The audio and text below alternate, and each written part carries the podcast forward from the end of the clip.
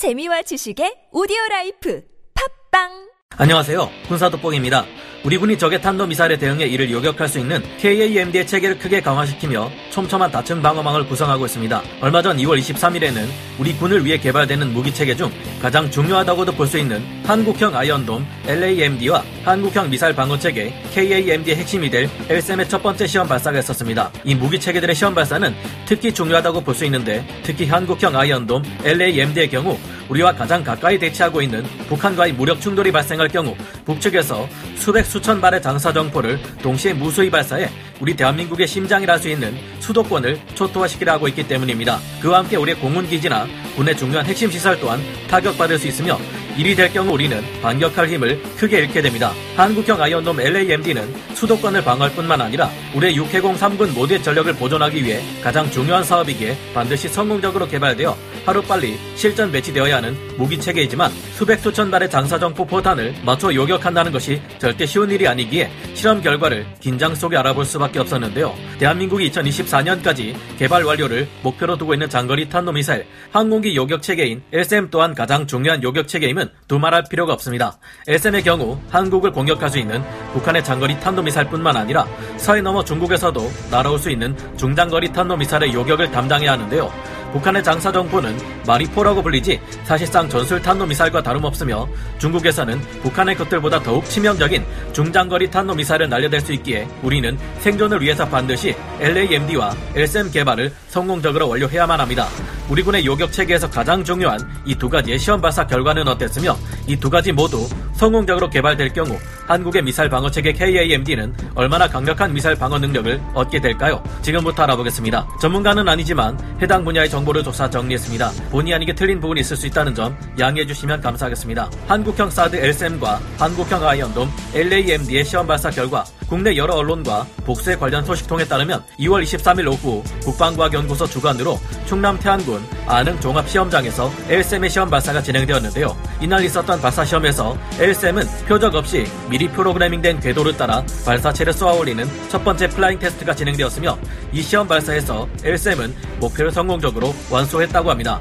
이로써 L-SAM의 시제품이 양산될 수 있게 되었음은 물론이고 추진 및 비행 측면에서도 사실상 목표 성능을 구현하는 데 있어 완성 단계에 다다른 것으로 해석되고 있는데요. 이날 시험 발사는 개발 중인 LSM의 비행 성능 테스트를 위해 진행되었으며 정해진 고도와 거리를 정상적으로 비행한 것으로 알려졌습니다. 실제 시험 발사 장면이 아직 공개되지 않았는지 구하기 어려워서 다른 요격 미사일의 자료로 대체할 수밖에 없다는 점이 못내 아쉬운데요. 국방과학연구소는 이날 LSM과 함께 한국형 장사정포 요격 체계, 즉 한국형 아이언돔으로 유명한 LAMD 개발에 사용되는 해군 개량형 미사일 또한 시험 발사했으며 그 결과 성공한 것으로 확인되었습니다. LAMD와 LSM 모두 목표물을 직접 요격하는 최종 실험에 성공한 것은 아니지만 개발에서 중요한 첫걸음을 뗐고 목표 비행 성능을 충족시켰다는 점에서 상당 부분 개발이 진척된 것으로 보이는데요. 우리가 미국이 개발한 SM-3 탄도탄 요격 미사일과 유명한 사드, 패트리어트 팩3 미사일을 두고도 독자적으로 우리만의 미사일 요격 체계를 개발해 한국형 미사일 방어 체계 KAMD에 편입시키라는 데는 나름의 이유가 있습니다. 그만큼 탄도 미사일을 요격하는 것이 어렵기 때문인데요. KAMD는 여러 단계를 거쳐 북한이나 중국이 발사하는 탄도 미사일을 요격하기 위해 구성됩니다. 일반적인 탄도 미사일은 상승 단계를 거쳐 외기권으로 진입하고 여기서 탄두를 분리하게 됩니다. 그리고 분리된 탄두는 다시 대기권으로 진입해 목표물을 향해 엄청나게 빠른 속도로 날아가는데요. 단거리 탄도 미사일의 경우 그 속도가 마하 4에서 7이 넘고 ICBM의 경우 마하 20이 넘을 정도입니다. 마하 3의 초음속 항공기였던 SR-71만 해도 소련의 지대공 미사일에 의해 수차례에 이르는 격추 시도를 속도 하나만으로 돌파했다는 점을 볼 때 가공할 속도를 가진 탄도 미사일의 탄두를 요격한다는 것은 극도로 어려운 일입니다. 그래서 핵탄두를 탑재하고 날아오는 탄도 미사일을 막기 위해서는 가능한 뛰어난 요격 성능을 가진 대응 수단으로 최대한 촘촘한 방공망을 형성해 어떻게든 이를 막기 위해 할 수 있는 지시란 짓은 다 해야 하는데요. 그래서 KAMD의 일환으로 국방과학연구소에서는 적이 미사일을 발사한 직후 요격에 가장 취약한 상승 단계에서 탄도탄을 요격하는 체계 기술적 가능성과 개념을 연구 중에 있습니다. 그리고 다음 단계 요격은 외기권인 고도 500km에서 대기권 내인 고도 70km까지 SM-3 미사일이 맞게 되는데요. 현재까지 개발된 모든 탄도 미사일 요격 단계에 있어 가장 높은 성공률을 보이는 것이 SM3의 이 외기권 요격 단계입니다. 그러나 이것마저 실패할 경우 그 다음은 고도 150km에서 40km까지 사드가 요격을 맡게 됩니다. 그리고 이 단계에서 우리가 앞으로 추가 개발할 LSM2가 함께 요격을 담당하게 될 계획인데요. 23일 우리가 시험 발사한 LSM은 고도 70km에서 40km에서의 요격을 담당하게 됩니다. 그러나 여기에서까지 탄도탄 요격에 실패할 경우 지난번 아랍에미리트에 4조 원 규모로 수출했던 우리의 종말 단계 탄도탄 요격 미사일 천군 블록2와 미국에서 도입한 패트리어트 텍스의 요격 미사일이 함께 고도 요격을 담당하는데요. 앞으로 개발된 천군 블록 3의 경우 고도 15km에서 천군 블록 2나 패트리어트 미사일보다 높은 고도에서의 요격을 담당할 계획입니다. 그리고 최후의 마지막 요격을 위해서는 한국형 장사정포 요격체계 LAMD가 고도 10km에서 지상까지의 영역을 담당하게 되는데요. 이것이 바로 미래에 바뀌게 될 한국형 미사일 방어체계 KAMD의 구성입니다. 사드를 능가하는 한국의 미사일 방어체계 LSM, 이 중 이번에 시험 발사한 LSM과 곧바로 개발에 착수한 나는 LSM2는 사드와 같은 영역에서의 탄도탄 요격을 담당한다는 점에서 한국형 사드라 불리기도 합니다. 하지만 말이 한국형 사드지 그보다 더욱 높은 성능을 목표로 개발되고 있는데요. 탐색 개발에 5천억 원, 체계 개발에 6천억 원으로 총 1조 1천억 원, 사업비 약 9,700억 원의 예산을 투입해 2027년에서 2028년 전력화를 목표로 개발되는 Long Range Surface to Air Missile이란 뜻으로 하나와 LIG 넥스원 국방과학연구소가 힘을 합쳐 개발하고 있습니다. LSM은 단일 포대에서 적의 항공기 및 탄도탄 위험 모두로부터 주요 방어 목표 및 핵심 시설을 방어하기 위해 개발되고 있는 장거리 방공 체계를 통칭하는데요. 한 개 포대당 다기능 레이더 한 대, 교전 통제소 한 대, 작전 통제소 한 대, 대항공기 요도탄 발사대 2대, 대탄도탄 요도탄 발사대 2대로 구성됩니다. 고도 40km 이상, 100km 이하에서 요도탄을 요격하는 SM-ABM은 빠르게 낙하하는 탄도탄의 탄두를 요격해야 하기 때문에 담지거리가 310km, 속도가 마 8.82에 굉장히 높은 속도로 날아갑니다. 동시에 10개의 목표와 추적 및 교전을 할 수 있으며 사거리가 150km에서 300km에 달하는데요.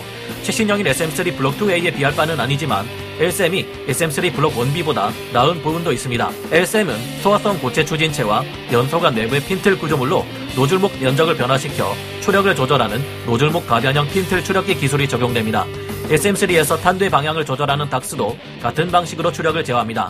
하지만 SM-ABM은 소화성 고체 추진체 기술이 적용되는 덕분에 액체 연료 닥스처럼 소화 및 점화를 반복할 수 있어서 5분 이상 닥스를 더 작동시킬 수 있고 더 많은 교전 기회를 확보할 수 있다는 장점을 가집니다.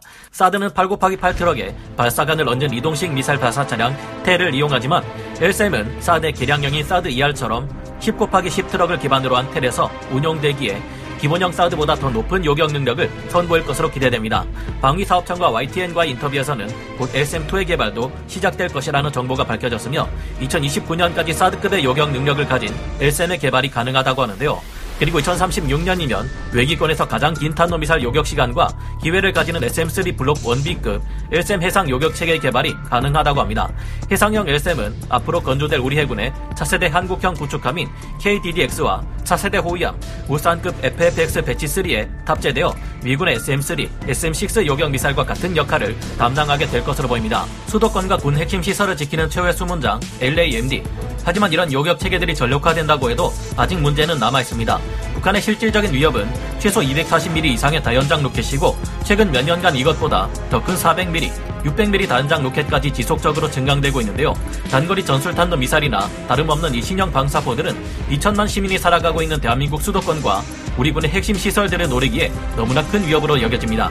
이들의 숫자가 워낙 많은 것으로 판단되어 초기에는 높은 요격률을 자랑하는 이스라엘 라파엘사에 아이언돔을 도입하자는 말이 있었지만 이는 성사되지 않았는데요. 이스라엘의 아이언돔은 하루에 최대 300발, 50일 동안 4,500발 이상의 로켓과 박격포탄을 요격해 실전에서 우수한 성능을 인정받았지만 우리가 상대해야 할 북한의 신형 방사포들은 이 정도와는 체급을 비교할 수 없는 무시무시한 것들이라는 점이 문제였습니다.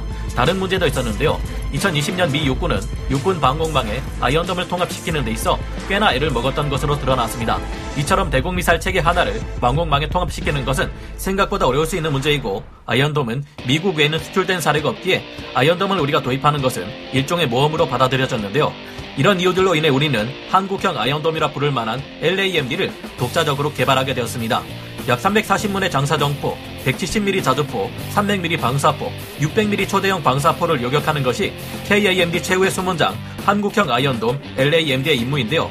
기존의 레이더가 전혀 해보지 못한 임무를 담당해야 하기에 LAMD가 맡은 임무는 결코 쉬운 것이 아니며 이에 따라 총 사업비 2조 8,900억 원이 2033년까지 투입되어 개발됩니다. 하지만 LAMD 사업 참여를 위해 도전 중인 국내 방위 산업체들과 국방과학연구소의 자신감, 도전 정신은 대단합니다.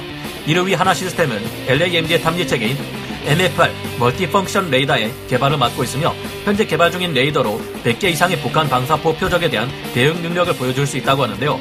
그와 동시에 파편과 미사일을 구분하는 능력 또한 충분히 개발할 수 있다고 자신했습니다. 이와 경쟁하는 LIG 넥스원에서는 질화갈륨 TR 모듈 1만 개로 구성된 MFR 레이더를 제안해 거리 40km 이상, 고도 10km 이상에서 적의 방사포를 탐지할 수 있다고 자신했는데요. LIG 넥스원은 이미 배치가 진행 중인 해궁함 대공 미사일을 기반으로 개량한 미사일을 선보였습니다. 원래 한 발당 10억 원 정도 하는 이 미사일을 원가 절감 노력을 통해 그 절반 수준으로 가격을 낮췄다고 합니다. 한화 시스템은 정밀한 추적이 필요한 대공 레이더가 강점이고 LIG 넥스원은 신속한 탐지와 경보가 강점인 대포병 레이더가 강점인 것으로 분석되는데요. 이번에 시험 발사된 LAMD는 해공 미사일의 개량형이 사용되었다는 기사 내용을 보아 현재 LIG 넥스원 쪽의 기술이 좀 더 주목받고 있으며 이에 국방과학연구소의 기술력과 연구 노력이 뒷받침되어 대규모 단거리 탄도탄 요격 체계나 다름없는 한국형 아이언돔이 뛰어난 성능을 가지고 개발되지 않을까 조심스레 추측해 봅니다. 한국이 계획 중인 KAMD는 이처럼 더욱 촘촘하고 강력하게 진화하고 있으며 지금까지의 성과만 해도 대단하다고 칭송하지 않을 수 없는데요.